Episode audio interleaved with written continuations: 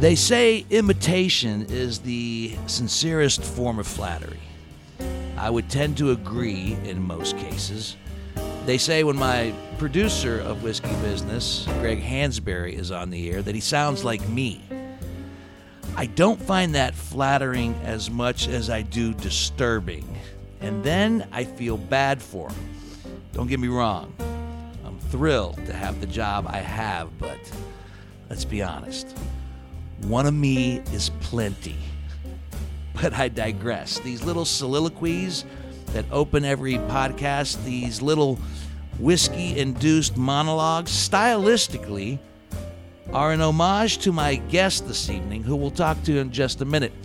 But that's how it works, right? You sometimes unconsciously learn from the best. Maybe not try to be them, but if you can somehow keep alive a style or a passion for something while putting your own twist on it to make it your own, that's how good stuff happens, people. I'm Dino Tripodis, and welcome to Whiskey Business, a podcast not so much about whiskey as it is one with whiskey. And tonight's guest bottle is a first and a whiskey business departure as it comes from Watershed Distillery right here in Columbus, Ohio.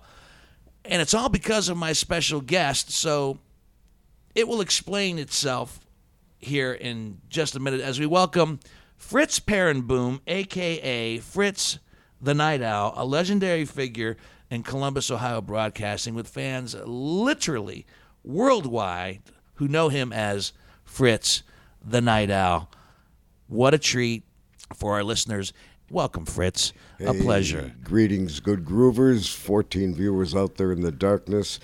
Your voice of the night, Fritz the Night Owl. And thank you, Dino, Dino, Dino, for having me on. And you had to explain what a podcast be- was because I am in pre internet 101. My granddaughters are explaining to me all of these different things, and uh, it, tis a delight to be here. Isn't it nice, though, that you are still around to experience something new in the world of broadcasting, like Oh, a it- podcast? It is amazing. And you know, going back real quickly to your business about how people influence you, it's I got my style and what it was from the people that I listened to on radio back in the days when there was no television. And I always wanted to be a radio announcer. My voice changed at about, uh, oh, seventh grade. So you sounded like this in the seventh grade? Pretty much so. A little Wow, bit. that's pretty cool. That, that's minus the cigarette. That's minus the, the unfiltered uh, camels and and uh, booze. But uh, I used to listen to these radio guys, and I absorbed things from them, and I didn't try to imitate the sound of their voice, but I would pick up unconsciously on their phrasing. What would they punch? What would they throw away? Where would they pause? And so forth. Like, and then I would filter it through me. And so what I did ultimately came out with my with with the Fritz style. that- So you're kind of uh, explaining the point I just made. I mean, Yeah, I don't try to sound like Fritz the Night Owl, but those words, the crafting of the words, and getting that and painting that picture and that image in the beginning of each of these podcasts, I, I think I unconsciously got that from you from watching uh, so many. Uh, installments of Night Owl Theater, which we'll get to- to here in just a moment. I also want to introduce um, Mike McGrainer, who is the director and uh, creator of the current uh, incarnation of Night Owl Theater. Michael, welcome to the show as well. As, Thank you, uh, Dino. Nice to have you here. Mike and I go way back to, when I was 16 years old. yeah, way way back. First of all, let's clear up the whiskey business portion of this show, and then we can move on to everything else. Okay? Um, when I met you, you expressed a fondness for gin. The name of this podcast is Whiskey Business. The only running theme in this podcast is that we share a different whiskey every week as we engage in conversation. But to accommodate you, my friend, I went and got a gin that is um, aged in bourbon barrels. That's the bourbon barrel gin from Watershed Distillery. So as you can see, the color is a little a little brown, a little bit amber. It spent some time in those bourbon in those bourbon casks, and uh, it, it's actually it's actually quite delicious. Oh, it is. uh, for years and years and years, my late wife and I drank only gin, and we found out how far down the bottom of the barrel we were. Was one time she we she'd put the gin in the freezer, and I'd come home from work from doing the afternoon radio show at BNS AM when they played music on AM radio, and we have a, mar- a martini with gin. And I came home one day and said, "Babe, this is the best martini you've ever made." And she said, "Well." We ran out of vermouth three days ago, so we were just so from then on, ours was uh, we'd go to a restaurant and we'd order a, a martini. We'd say hold the hold the vermouth, and uh, so we knew okay, we're drinking straight gin. M- the British call that Mother's Ruin. Yes, you know they yes. do. Yes, they do. So we'd be drinking the Mother's Ruin straight on the rocks, and for years and years and years and years, uh, I drank gin, and then I slowly. But I also my, my, my half Sicilian, and my grandfather used to make wine in the basement. So we had wine as a kid. Oh, from five, five years on, we always had. I always had red wine at uh, lunch and dinner. So uh, uh, booze wise, and then my my other grandfather used to have beer delivered to his house, and, and in the city he lived, Appleton, Wisconsin this brewery, George Walters, would deliver cases of beer just like the milkman delivered the milk. And you'd put out your empty cartons of bottles and a little note to the beer man, I want two cases, one case, etc. Would you get Would you get beer delivered as often as milk came, or which which came more, Well- beer or milk? Grandpa, Grandpa Peerenboom, uh, his he, had we had more beer. He had more beer than milk. I mean, we he only had milk when uh, my brothers and my mother and my father were visiting. But um, well, plus the milk my grandmother used to cook with. So I, I've been drinking for since grade well since about five or six that I can remember. It goes back to my, my favorite quote. You you don't drink compulsively. You've been drinking consistently, Yeah. and there's a difference. Right, right, right. my father was a career army officer, so he had to entertain a lot. And he shows us the booze cabinet, my two brothers and I, my older brother and younger. And he said, you know, this is the booze. He said, it is never locked. Anytime you want it, you just go take what you want. The only restriction is you cannot do it when your friends are here, nor can you give it to any of your friends. And that was uh, That was the rule. Did you follow it? that was the colonel. Yeah, Okay, absolutely. Oh, well, you know You don't you don't argue with the Iron you- Colonel. You don't argue with the colonel, and it also shows respect for your for your adults, and also respect for the. I, I- appreciate when people have rules uh, of of boozing that make sense, Mm-hmm. and that was that was one that would make sense. I have my rules. I, I, I when I found out that there might be some some conflict as respects to well, does he like gin or does he like vodka? I already I already I told McGrainer. I said, you know what? my rule is we've got to stay true to whiskey business on some level. This is in bourbon barrels, so forgive me, whiskey business purists, but I think I'm covering both bases here. Absolutely. And we are going to drink from this bottle tonight. It's It is- terrific, yeah. Well, it's got a. It, it- you like it? Because, Mikey, you don't like Oh, yeah. gin. It tastes like uh, a hint of cinnamon. To me. Yes, a cinnamon in the beginning and a little cinnamon in the, in the aftertaste. Yeah, It's- what I don't like is the pine of gin. That's Yeah. why I don't I don't like bad gin, obviously. Um, yeah, it's distilled from corn. Uh, the gin is, and then it's got uh, it's got it's got a nice bold uh, snap to in the beginning. Um, it's I'm going to use the word lively. It's it's lively right out of the gate. yes, indeed. And it's got a nice finish. So uh, kudos to the Watershed Distillery um, for combining two worlds and, and, and making a pretty good bottle. We're going to have them on whiskey business at some point to talk about how they actually make their their whiskey, their uh, their their real bread and butter. But this is pretty good, and it's a small batch. This is batch number thirty, so you know. At, at the risk of sounding like a heretic, one of my favorite lines is You know that there's a God when somehow or another he inspired somebody to stomp on those juniper berries Yes. and let them ferment and turn it into gin. Exactly. Yes. Uh, I don't think you sound like a heretic at all. That Yeah, sounds pretty darn accurate as far as I'm concerned. I'm going to go back a ways uh, to try to set this up. And people, if you're listening, you probably have or have had someone like Fritz in your life. For me, growing up in the Steubenville, Ohio area, um, every Friday night there was Chiller Theater with uh, Bill Cardille, Chilly Cardille. Chilly Billy. Yeah. He was a TV horror movie host of of a lot of local fame and renown, and that was a treat for me. If my mom let me go stay at Tony Zaitis' house overnight to stay up and watch Chiller Theater, that was an evening all on its own.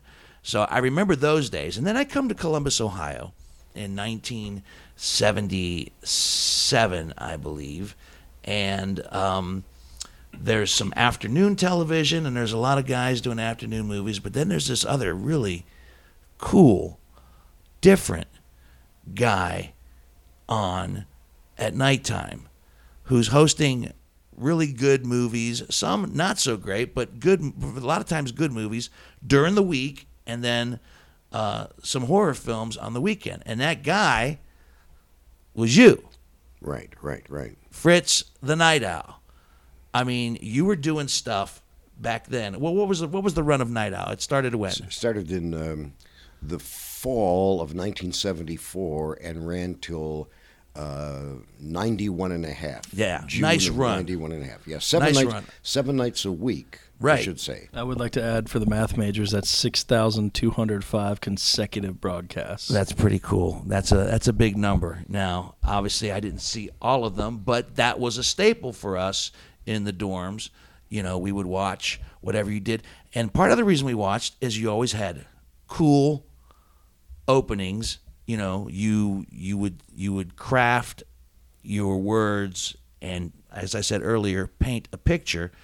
But then you would do things um, that we had not seen late night movie hosts do. I mean, I remember Chilly Billy was just, he had a great personality. He was very gregarious and he was fun and he was funny.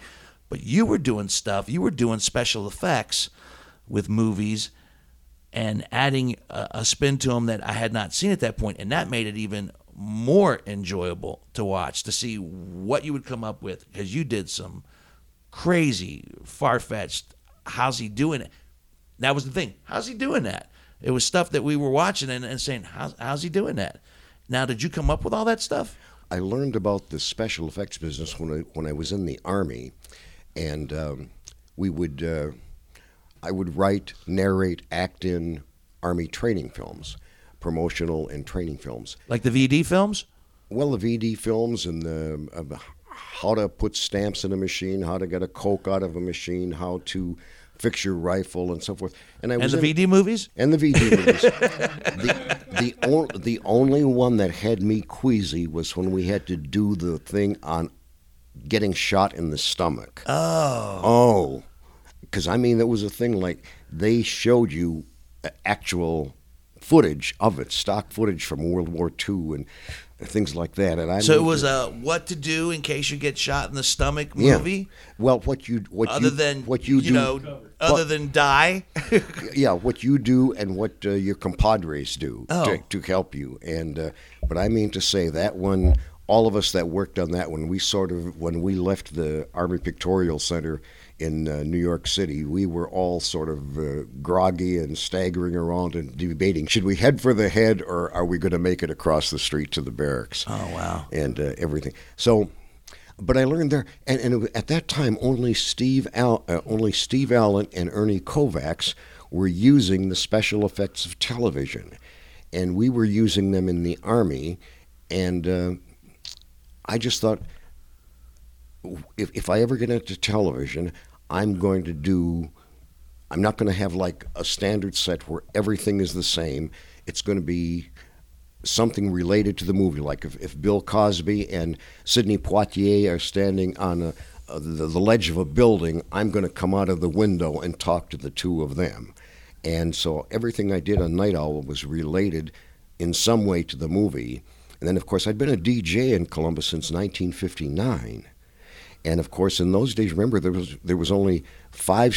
There were only uh, well, when we started, there were four stations in Columbus before cable. There was uh, channel four, six, and ten, and and uh, channel thirty-four, and then later twenty-eight came on. So um, at night, I had to compete with Johnny Carson on NBC.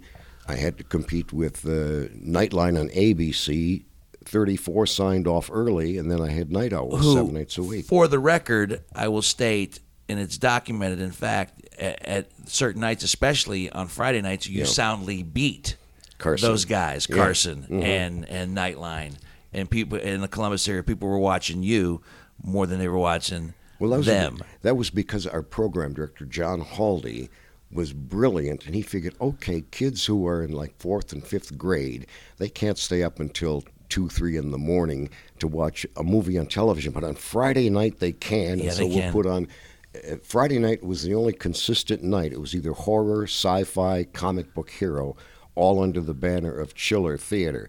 I mean, we showed movies like Psycho as part of a Chiller Theater. We showed the uh, uh, Charles Manson Murders, which was a TV special. Parts one and two was, and we showed like uh, Buck Rogers and Flash Gordon and this uh, brain. Hit, they saved Hitler's brain, and uh, so our version of Chiller wasn't just the the rubber monsters and the ETs. Chiller for us covered. Um, all kinds of things, really, even even some Hitchcock stuff and uh, other movies. So you had a lot to choose from in Yeah, order, yeah. under that banner. But I must admit, I never had a script and all of those things. Everything was like in radio.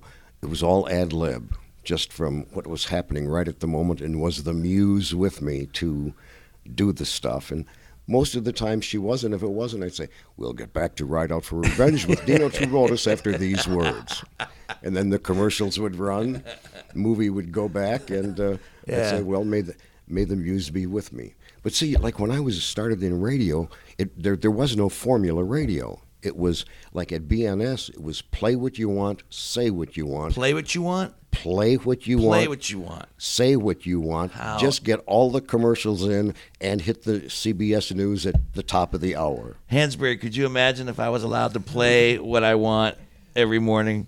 no, I mean, I, I could play Dean Martin, followed by Miles Davis, followed by Kate Smith, followed by Guns N' Roses, followed by Dean uh, Frank Sinatra, Oh, sure. Peggy Lee, anybody that I wanted, as lo- and all of the DJs at BNS could do this. You probably know exactly when it happened. You can tell me. All of a sudden, they created this position at the radio station called a, a program director, who put together a playlist and and told you what to play. Mm-hmm. Yeah. That's yeah. Were you in radio at that particular point when that shift happened? Yeah, it wasn't until about 1970 that Formula Radio and consultants came in, and uh, Consultants. consultants, and we we had one, we had one so did we, Fritz. that believed. yeah, I know, but I mean, this guy believed that people didn't listen to radio for more than 15 or 20 minutes at a time, and they always wanted to know when they turned on BNSAM, they were going to hear the favorite songs. He had a 20 song playlist, and it was a thing. We were up on the third floor at 62 East Broad. And they piped the music onto the elevator there. And I would get on that elevator and I'd hear what was playing, and I knew what song my show was going to start with and what song it was going to end with. And we would do this, go through the 20 song playlist twice per show, six days a week. And um, it, it was. It, from from the old days of where you play what you want, say what you want. This was just that was one of the reasons I went over to TV, was that I figured you know a lot of the stuff that he wanted to play I didn't want to play, but we had to to keep the job. And so when the announcing job opened up at Channel 10 in '74, I just said I don't want to do the radio anymore where I don't have any input. I'm just I'll go over to Channel 10 and and be the booth announcer and get paid for watching television and working a minute and a half out of every half hour. Uh-huh. You know, when the network program would end, Right. 28 and a half minutes, you, the local stations would have a minute and a half where they'd have the local commercials. And they might have, say, like a 25 second uh, preview commercial for a movie. And then you'd hear the guy saying, starts tomorrow at these theaters. And on the slide would be, you know, the Loew's, Ohio, and all that. Or now playing at these theaters. Or we would have a live Kroger commercial where they would have the 35 millimeter slide of the chicken noodle soup and the lettuce and all of this stuff, and, and we'd be reading live copy with one eye and looking at the monitor with the other, and we would read those, and then we had to be done in that minute and a half so we could go back to network. But I figured I'd rather do that than play the same 20 records six days a week, twice a day.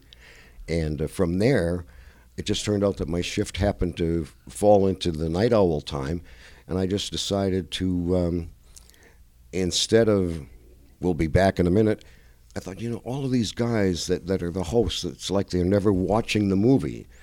So I just said, well, I'm going to start gabbing about the movie, and I did, and uh, nobody wrote in to complain, and Haldy thought it was great, so that's how he created. He said, let's put a live version of Night Owl on, and uh, that was it. So, like a lot of amazing things that we've come to appreciate over the years, it was uh, Accident. an a happy accident. Yeah, yeah. yeah. Isn't that amazing? and, and it was just so because you know what I did back then is now really the Tyrannosaurus Rex of local broadcasting. Yeah. The only local broadcasters you have now on over-the-air TV are your local newscasters, sportscasters, weathercasters, and the only local programming you have is the news, weather, sports, and a public service show every now and then, like a telethon or a, you know, things like that. It went to 1991, and that's that's is that is that. Do you think could you feel the shift? Could you feel the the the change that was happening where those days were were slipping by and something new was coming? Where Not really. What happened was uh, the program director at Channel 10, John Haldy, who was a terrific program director. He had to, you know, he had been there for X number of years, and it was time for him to. Re- he retired, and the new guy that they brought in, his first words to me were not, and I had like four Emmys at the time. Mm-hmm. His first words to me were not, "I'm glad to meet you" or "Look forward to working." His first words to me was, "I want you to know I don't like movies on TV." wow, And so that was sort of, and then three weeks later, 14 of us were fired. just like that. Just like that. Okay, so Fritz, the Night Owl, and Night Owl Theater falls by the wayside. The gentleman to your right, there, Mr. Mike McGrainer, we had worked on some things together and uh, approached me about doing a documentary on Fritz the Night Owl. When we approached you about that, you were reluctant, saying that, eh, I don't think anybody would care. I don't think anybody would want to see that. And we uh, repeatedly begged to differ. We it was like pulling teeth to get you to initially cooperate with us, and then out of that documentary process, something else magical happened. Night Owl was reborn, largely in credit to Mr. Mike McGrainer. Mike, so take us through those steps on how we brought Night Owl back to Columbus, Ohio. I had wanted to get into film since I was five and be a director. I didn't want to be in front of the camera. I wanted to make the stuff, and um, as a way of just, I'm not the best talker, but there was a way of expressing things. I beg and to so- differ. You talk my ear off. Yeah, but do I? But do I say anything? so, so I had seen this film that Dino was in with uh, with John Saxon, who I loved from horror films. That would be Bottom Feeders. yeah.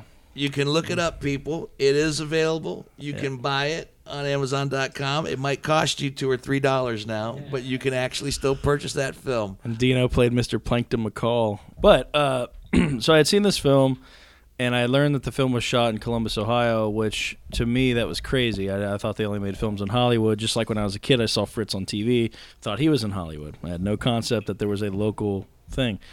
So I went to this uh, movie premiere, and I, I Dino. Uh, with respect to the rest of everyone in that movie, really outshined uh, uh, in that movie, and, and I wanted to meet the guy. So uh, Thanks, Mikey. I had written this like five minute scene in this script I wrote because a girl broke my heart. Because why do we do anything because of that? So I had written this five minute scene, and probably the most important character in the film uh, that I had written. I believe uh, a friend of mine used to date Matthew McConaughey, so I had written it for Matthew McConaughey in the days where I thought people could read unsolicited scripts.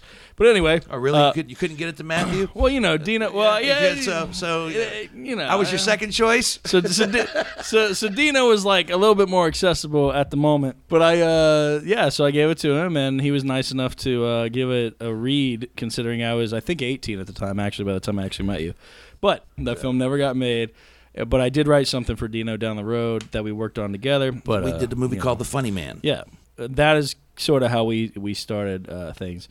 And so uh, I was having a drink with Andyman at Andyman's Treehouse, Andyman from CD 101, who uh, actually Fritz had Night Owl Jazz on CD 101 for years. And uh, Andy loved zombie movies. And so we started talking about Fritz the Night Owl. And I, you know, had mentioned to him that I'd love to find the guy. I'd love to do a documentary on him. And he's like, well, you need to ask Dino. He works in the same building. And I just about hit the floor. I didn't even know Fritz was here in Columbus. Mm-hmm. And um, so I remember asking you, "Can you give Fritz my number? Can we do this?" Yep. And uh, and Fritz called me in about two weeks. Yeah, Fritz and I had a cigarette out on the back on the back patio over there at the radio Yep. station, and I kind of pitched it to him. And Yep. and And D- Dino set everything up, and we met at a pizza parlor. And uh, uh, yeah, Fr- Fritz, uh, I remember walking in and and just sort of, you know, all I remembered from you was the glasses, the mustache, and the you know the necklaces and the shirts and the crazy. So you know, I, I walk in there and I see him in a jean jacket and just you know no glasses, and I had to kind of scan the room and be like, which one's Fritz? and uh, so we sat down. And as soon as you opened your mouth and talked, I knew it was you. But uh, just everything I've done has just been a series of sort of chances, and it's all they always say. You know, you you get through things by word of mouth and who you know. And Dino has been nice enough to be responsible for getting me out of the basement and d- doing things on the screen. So it's really awesome. then the documentary turned into a rebirth of Night Owl Theater. Yeah, so that had happened unexpectedly because we weren't even that wasn't even a thought in my head. Uh, I mean, it should have been really, but it was not. No, at the time, at the time, we had this great idea for a documentary. just- It and we was- wanted to do another film. it- we wanted to do another yeah. film, and it was going to be, uh, it was going to be, it was going to focus on Fritz, but it was also going to kind of, as far as a B plot, talk about those legendary movie host because every city had one, and that's kind Right. of kind of the theme that we were going for. It's Everybody sort had of like uh, Spike Lee's Summer of Sam. I believe the, the the guy that's the narrator was like, you know, New York is full of stories, and this is one of them. Right, and so every that- city had a, a movie host, Yeah. and everybody had a, a host that they could relate to, and we were going to use Fritz as that vehicle to kind of uh, identify with, Yeah. but at the same time, focus on that career that was Night Owl Theater and the legend here in Columbus, Ohio, that is Fritz Peerenboom. I think Fritz thought we were pitching a, a biopic at the time because I remember you saying that. Uh, I think the I think the reason you declined was that there wasn't enough drama that no one would be interested because there was nothing that uh, was a controversy or scandal that you were involved in. I mean, uh, and and so it was sort of like. You know, nowadays people people want that conflict, and that's what that's what they want to see. They don't want to see a wholesome story. So I think I remember you passing, and then I remember um, I think I, I have to thank uh, uh, your late wife Pat for just you know.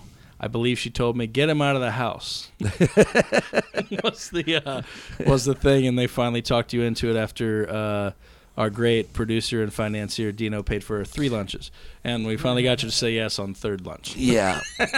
McGrainer is the creator and director of the current um, version of Night Owl Theater. I have the pleasure of being the executive producer. That's a fancy title for paying for everything and occasionally saying no.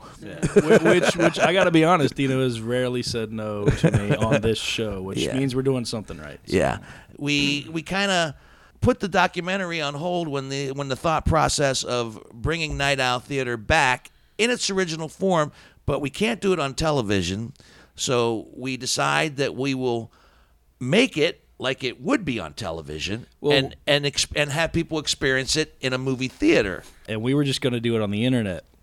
And I was seeing a film across town, and uh, the owners of the Grandview Theater at the time uh, got wind already that this series was coming back. Because this spread, I told like two people, we really kept this close to the chest. Like, can we do this? Is it possible? We have green screen, we can kind of recreate it. Do we have the rights? And that's the thing is we checked and, and Fritz and I were able to, to copyright the show and the character and everything. So it, it sort of uh, thankfully the sh- the original Night Owl Theater was at a different time where everything was a handshake with zero contracts. So it was kind of a cool thing. We didn't have to bring in our lawyers. Right. Thank Right. God, because we had no Which- lawyers. Which is funny because my lawyer was Dino's lawyer at the time. As you know, Hansberry, Hansberry, I always got a guy, and I always got a right. I got a lawyer for whatever you need. But doing it on the internet was going to keep it on a small screen, no matter how big your computer was. You were still at home and you could watch it with one or two people. And Fritz agreed to that. Uh, when it was offered to us by the people at Grandview Theater, when they got wind that we it was coming back, they said, "Well, you can. Have you ever thought of doing it on the big screen? You can do it on the big screen. We can host it here." And I got a little bit ahead of myself and got very excited. And I called Dino, and we were excited. And then we told Fritz, "Hey, guess what? You're going to be on the big screen." And no. No, no, no. Where, where's the soundbite for that? No. Where's the explosion? Yeah, Hansberry can put it in. Well, it was just a thing that I didn't think anybody would be, other than say close family and maybe some real hardcore fans. I just didn't think anybody would be interested in seeing. it. You know, Flippo and I used to talk about this. We'd say, you know, we do a show, we do it as best we can, and when the show is over, that's it. There's no, we don't have to worry about tomorrow. We don't have to worry. I mean, it's And and I understand You that. don't- yeah. I understand it from a performance uh, uh, and in level. terms of what we were doing, we knew we were entertaining. We knew people liked us, but we just didn't figure that it was that important. It was just sort of a diversion rather than an important or interesting part of their lives. So I didn't think anybody was going to show. no idea No idea. over all those years how many people how many people you touched entertained and how many people remembered and retained those moments Right. and those memories and uh, the fact that when you were watching Night Owl Theater, it was you and your girlfriend, you and your big brother, you and your mom or dad, and so there was me and the two or three of you in your living room late at night. So I was kind of like doing live radio over television, Right. and there were just three or four of us involved. And I thought, well, boy, in a theater where there's like 100, 200 people that don't know each other, is that intimacy going to be there? And that, that was one of the things in our earlier shows. We tried to recreate the exact format of Night Owl, and the, the voiceover stuff just didn't work. yeah and i and that's where i you know every once in a while um I, I do my job, and that's where I that's where I convinced you that I painted a picture saying that that theater was just one big couch, and even though there are people, 200 people in there, there there there's two and three people sitting together, and that theater became the big couch, and And, and, these it- strangers became friends Yeah. from the experience of right. being So everybody, Yeah. so it became communal, in a sense that that theater became one huge couch, and everybody was experiencing the same. thing. everyone's making out everywhere. Well, I must say that uh, we figured out after about the first two shows, two, three shows, that the, the, the voiceover stuff over a Night Owl slide wasn't working. And so with the House on Haunted Hill with Vincent Price, we said, okay, we're going to put more Fritz on camera. Yes, great idea. And we, we ultimately got away from completely from the voiceovers, and now on all seven breaks, the open, the close, and uh, the the five breaks in between, I'm on camera all the time. And when you came on camera in these latest, you Thanks know, to in- Mike. in- incarnations, yeah, people went nuts. Right. Well, they a lot, loved it. A lot of a lot of the younger people had never seen Right. anything like that, and um, Everything old is new again, my friend. yeah, yeah. How glad I am. I think I think one of the neatest things about the show currently, and I know we skipped some stuff, but uh, one of the neatest things about this is that people will now the audience will try to peg where he's going to show up because they know that this next break we're going to pull something from what the segment you just saw, Right. And so there, I'm, I'm literally just I'll sit different places at each show, and you'll hear people say like, "Oh, I bet they're going to bring him up here," and then sometimes I'll. In planning, assume that and do something different. Different, uh, so, just- so it's kind of this cool just to mess with them. Yeah. Our segments are completely removed. The film has run as it should, and then our segments are complete separate units leading to the commercials, like in the old days of over-the-air TV when there was three stations on the air. That in order to pay for the movies, the stations had to sell commercials, which meant you needed the movie host to break away from the movie to get into the commercial. One of the things we keep hearing, uh, and I have to admit, uh, no insult to Mystery Science Theater, I haven't seen the show. I've I've watched a few episodes, and I'm actually I don't watch Mystery Science Theater. People keep thinking when we explain it, oh, is this Mystery Science Theater? There's a huge difference uh, in the fact that we show the movie uncut, and the movie will actually break itself and then come into one of our segments. So never do we talk over the movie. No. The word commentary has been thrown around. It's actually incorrect because that would mean that Fritz talks during the film. He That does is not. not true. And Fritz was on over 10 years before Mystery Science Theater started. There you go. Now, the first two seasons, which were all public domain films, it wasn't until a friend of ours named Michael Dougherty, who grew up watching Fritz, uh, who directed a, wrote and directed a film called Trick or Treat, and he also did Krampus, and he is now writing and directing Godzilla 2.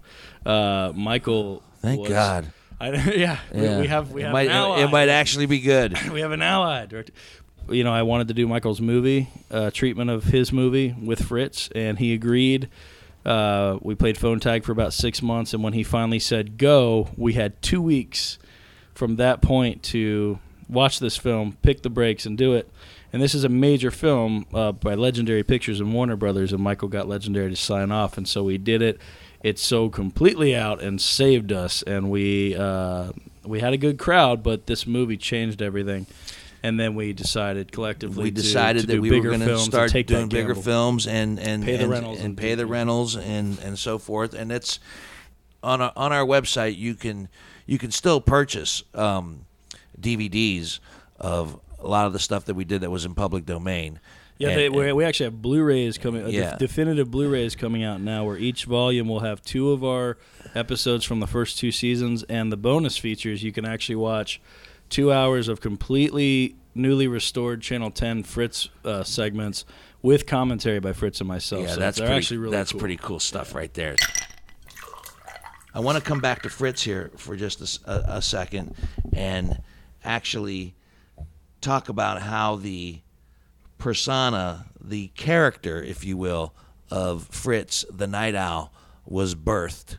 I mean, how did that happen? Fritz the Night Owl, um, Mike described him as the, hat and the glasses. The glasses are probably uh, as iconic as anything in well, well locally here in Columbus. The the glasses are iconic, but they they are definitely well when you put them on, you're the night owl. Right, right. You're, it, it, it's it's it's your it's your uh, your Batman when you when you put them on. You know, I don't have to go into a bat cave. Yeah. Nor do I have to go into a phone booth like Superman. I just take them out of my little. so how did that how did how did that persona come to be?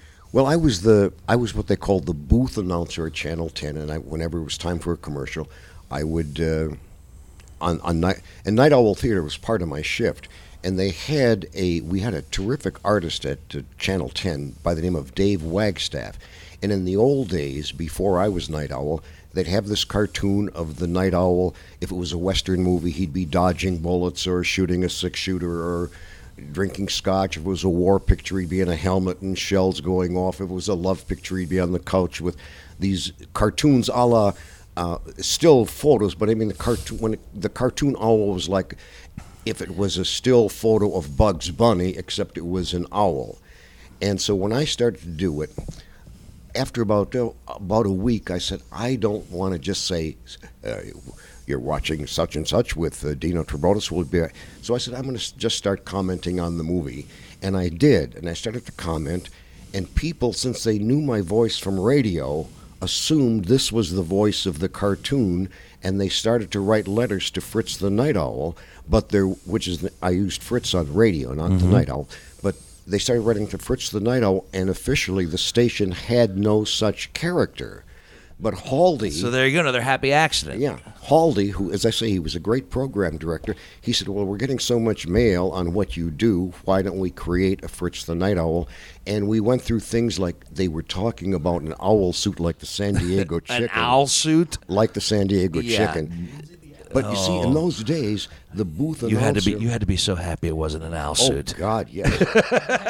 also, what happened was that the booth announcer in those days used to have to do live commercials.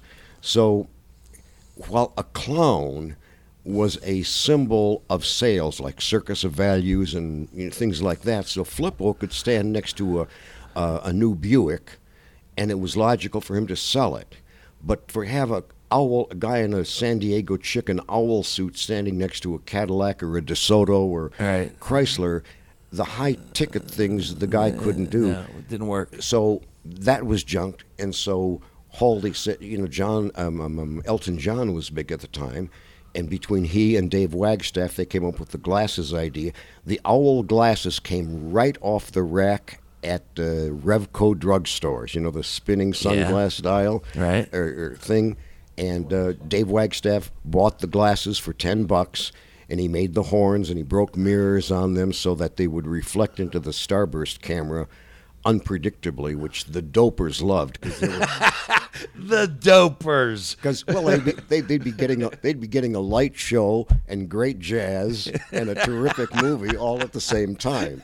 so the dopers. Wagstaff created the glasses, and um, then another friend of mine, Jim Slagle, the late great Jim Slagle, made an exact duplicate pair because the original pair got broke at a. Oh, he was doing some haunted house thing for, uh, for some charity. I don't know, but somehow they fell off in the darkness and got broke. But I had the Slagle pair, which were exact duplicate. Uh-huh. So, the problem was was people want to do it now, and that frame, which was a Christian Dior frame, right off the rack at Revco, which is a drugstore like CVS, cost ten bucks. But now you can't find that frame. So So now the glasses that you have still Uh, yeah. are that's it. That's- There's- those you, are the you Can't, you can't reproduce those. no, What year would you say that those glasses premiered on TV? about 76 but but you can't but you can't tell the difference and i should i should mention if you see me without the mustache that is between that's the shows that are between 74 and 78 and haldy again at that time Burt Reynolds and Tom Selleck were very, very popular. he says- so he said, "Why don't you try growing a mustache?" Which I did, and that actually balanced out the glasses Yeah, and the. Oh, hair and the face a lot oh, better yeah. than the unshaven. So if you see me unshaven, that's before 19, mid 1978. It's early night owl. Well, a lot of a lot of my granddaughters have never seen me without the mustache, uh-huh. And so. Oh, that was it. Thank you, Dave Wagstaff and Yeah. John Haldy. Yeah, those those two guys. Seriously, I mean, just just listening to what you just told me in respects of the history, uh, kind of uh, geniuses a- as far as knowing and and being and, and having the pulse of of what was at that time pop culture. You know, I mean, as far as you know, grow the mustache. Burt Reynolds, Tom Selleck are huge. Let's do that. Let's go with that. You And know? they listened to the audience. They listened to the people who named Fritz the Nine, Right, which was yeah. awesome. At that time, John Haldy, the program director, actually created programs. He had he created The Judge. He created On the Road with Dan Immel. He created uh, so many shows on Channel 10. There were so many shows like days that. that I remember the judge. shows, yeah. I remember the judge. Judge. It was it was I was on The Judge many times as a juvenile delinquent. Get out. Really? Yeah, absolutely. And my wife was always cast as the slut next door.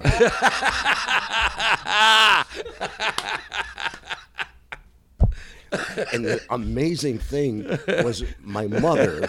My mother would tell the ladies in her I la- told you she was a slut. yeah, What's amazing is these are all one of a kind stories I've never heard. Oh man. so that's whiskey awesome. business premieres right here. Oh, that's the, awesome. the amazing thing about television is my mother would tell the ladies my mother would tell the ladies at her ladies club that well my daughter-in-law is going to be on television on the judge blah blah blah blah blah my wife would be on there as the shady lady and these ladies in my mother's club thought well how could you have a daughter-in-law like that Oh, and when i played like a juvenile delinquent a lot of well what is wrong with your son? Is he still in jail?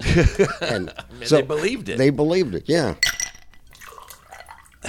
and I'm going to go back to the Dopers. The Dopers got a movie. They got some special effects, and they got jazz music. Yeah. Yeah. I mean, if you've always been a jazz a jazz fan, I mean, was that your thing? Well, when I was growing up in the 40s, I mean, big band jazz was the popular music. And I mean, any guy could tell you who the trumpet section or the the, the sax section of the Billy Eckstine big band or Benny Goodman big band or Tommy Dorsey big band, they could, where Sinatra started. Well, actually, Sinatra was with Harry James first. Right. And it was a thing that all of us knew those people, like people now can tell you who was in the original Guns N' Roses and uh, et cetera, et cetera. But so so jazz was a big thing. And then when I moved to Baltimore, Maryland, uh, it was a very they had uh, black radio stations which played a lot of jazz and rhythm and blues. and uh, I just loved that sound, and so that's where I learned. And, and, and uh, Baltimore was a good jazz town, so that guys like Charlie Parker and Miles Davis and uh, Houston Person and uh, Long Tall Dexter Gordon, those guys would show up for live shows, and my army buddies would uh, take me to see them. So I sort of grew up with it simply because that's the music that was popular for a lot of people then. I'm gonna jump ahead. Mike, get the mic back there for Mike. Get the mic. I get the mic. All right, how Mike's many, got the mic. how many years now with the newest, our, our latest uh, incarnation of Night Owl Theater? How many years? So we we've been doing Night Owl Theater. We're celebrating uh, the seven-year itch. about? Seven, but we are uh, Seven we're years? Seven years. Uh, it was Seven Halloween. Halloween of 2010 was our launch. okay, Halloween. So of Halloween 20 of this year is officially seven, seven years. Seven, yeah. And for those of you listening in the Columbus, Ohio area, um, Night Owl Theater, uh, for the last, I don't know, three, four years, at the Ohio Theater, Fritz has been the host of their Fright Night. Fright Night Friday with Fright Fritz Night Friday, and yeah. Fritz would come out and introduce the movies. This year, we're happy to say that Fright Night will actually be a Night Owl version of The Shining. This is amazing to Yeah. be able to show an audience of approximately 900 people. That is Right. not a stretch. I counted last year, uh, but 900 people to show them what we do uh, month to month. Because the biggest thing with this show, the biggest misconception that we get is everyone to this day, my, some of my best friends who have never been. Swear that oh that's the live event with Fritz the Night Owl where he gets up and says welcome to the Lost Boys here's the Lost Boys Right. and it is so tough to have worked our asses off shooting uh what's seven times 50 something that's how That's many a lot. that's how many segments we've made That's a lot. from That's a lot. scratch on green screen all effects however uh this show is our chance to show people that Fritz can do more than get up on a stage and say "Welcome to Dracula." Here's which, Dracula. which, which, trust me, I mean, uh, he's been invited back Oh, for yeah, that yeah. for that simple reason. y- Oh, the last few years, yeah. people love to see Fritz. Now you get to see Fritz and see Fritz Yes. do what he does best as It's the almost Night Owl. like meeting a musician you like a lot and getting to shake their hand and get their autograph. Right. That's fun, but when you get to see them perform too, that's awesome. So now you're going to see the Night Owl version of The Shining, which, as Mikey said earlier, uncut. That's right. As it, as it, no, no worry. But you're all going to see the Night Owl segments, like you did back in the day. You'll see the retro commercials. So you're going to experience Night Owl Theater at the Ohio Theater on Friday, July the seventh. July seventh at seven thirty p.m. Tickets are only four dollars. Yeah. I believe five dollars maybe. Uh, anyway, it doesn't it's, matter. It's cheap. It's it's it's well worth the price of admission. I want to just make Columbus audiences aware of the fact that uh, that that will be happening Friday, July seventh. 7th. And I also want to just with uh, a beam of pride, if I uh, as the executive producer, the guy that pays the bills and so forth, you'll be seeing the Emmy award winning Night Owl Theater, which has uh, picked up three Emmys in the last few years, ever since we started submitting for Emmys. Two for your host, Fritz the Night Owl, and one for the director, Mike McGrainer. Couldn't be more proud of you guys. That's just terrific. That's that says something, does it not? It. I mean, what it does is it It validates. it validates me being this geek and always wondering like. I don't know if it validates you being a geek. No, but here's the thing. I mean, it, it- validates you it make- being it validates you being You a know. good writer, a good director, and a very good creative person. You're always going to be a geek, but you. and I'm always going to be. a But you know that most of my life, uh, the one thing Dino knows about me that a lot of people don't is I get very obsessive. And when I want to do something, it's a focus that I never let go of. Receiving an Emmy for this, No, I couldn't have been more proud of you guys. basically, it, it, it that question in your head when you're a creative person at all is, am I obsessing, or am I actually making something that anyone gives a shit about? Mm-hmm. And it's kind of cool to receive that to know, oh, people give a shit. And I should mention that one of the nice things about winning an Emmy is that you are judged by people in the business. It's not a popularity contest. It is a thing like the directors are judged by people who are directors. Right. The talent, like myself, is judged by people who are talent. The music, you know, and so it's people in the business who know the business and who know the techniques and know the work when you get an Emmy from them, it's as I say, it's not like a popularity contest where mm-hmm. people. Uh, uh, you're getting acknowledgement from your peers who know what it is to be a great director and so forth. So with the two Emmys that you've won recently for Night Owl, how what's that bring your Emmy total to there, Fritz? I have a total of seven. Seven but now. you must remember that out of those seven Emmys, I was nominated maybe 20 times, and I maybe submitted 30 times, and there were times that I wasn't nominated. So I've been around the block about being nominated and not winning. I've been around the block about not being nominated at all, and I've been around the block of winning seven out of God knows how many submissions. And for those of you who are doing the math at home, seven Emmys, and we talked about when Night Owl came on the air, when it went off the air, when it came back into Columbus theaters. So, Fritz, if you will do me the honor, please tell our audience how old are you? I'm 41 the, the second time around. I let the math majors figure it out. 82 years old. Yes. God bless. One of the nice things about that, though, is What's, what's- one, one of the one of the amazing things about that, the people who are listening right now and are hearing like what, eighty-two years old and still knocking it the fuck out of the park. well, that's that's very gratifying. But one of as I say, there ain't a lot of advantages to being into geezerdom. But on the other hand, I grew up during the big band era, the golden age of comic books, the birth of Batman, Captain Marvel, Superman, the Human Torch, the originals. And I was able to keep track of the music when it went from the big band and the Sinatra and the crooning and that kind of thing into where it went into rock and roll and uh, jazz and so forth like that, and then into hard rock and um, country and uh, um, um, punk rock and everything. And the movie's the same way. Is I can talk about I can talk about Joan Crawford and Matthew McConaughey, knowing who all of them are. You, my friend, are an original. You're a classic. You're iconic, and I want to thank you so much for being a part of a whiskey business. Uh, I want to thank you for joining me in this Watershed Distillery bottle of gin in bourbon barrels. So we we went off the whiskey business path a little bit, but it was pretty damn good. W.C. Fields would have loved this, uh, as does the owl. as does the owl. So thank you. Thank My you, pleasure. Fritz Peerenboom, aka the Night Owl. Thank you, Mike McGrainer, as well. So, Mike, tell the people how they can get anything and everything associated with Night Owl Theater and Fritz. People can check out our upcoming shows and appearances at www.fritzlives.com. We're also on Facebook at facebook.com slash night owl theater. That's N I T E O W L T H E A T R E.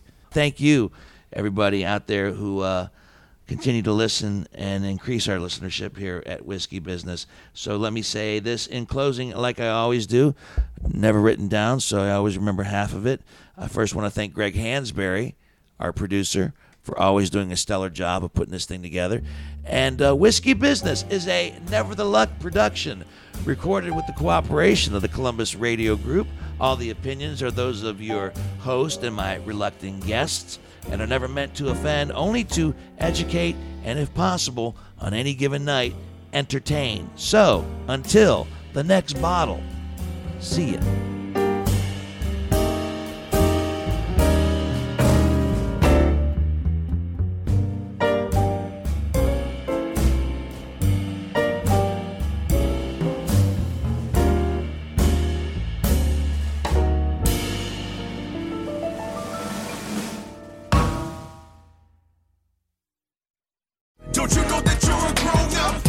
I'm a grown up. Me too. Yep, me too. But you know, these days being a grown up can really suck. Luckily, we're grown ups who grew up in the coolest generation. We had video arcades. And also some of the best TV and movies ever made. We lived the origin of awesome consumer electronics. The list goes on and on. Yep, Generation X. exactly. And we're Gen X grown up. Every week, the Gen X Grown Up podcast explores media, tech, toys, games, and more from both yesterday and today. Through the eyes of Generation Xers who absolutely love that stuff. You can find us on iTunes or wherever you get your podcasts. Or find us on our website, genxgrownup.com. Life sucks as a grown up. All right, you think that was good enough? I, I hope so, man. I'm tired. Who listens to a promo on a podcast and then goes and listens to a different podcast? right. I, I, I've never done it. right.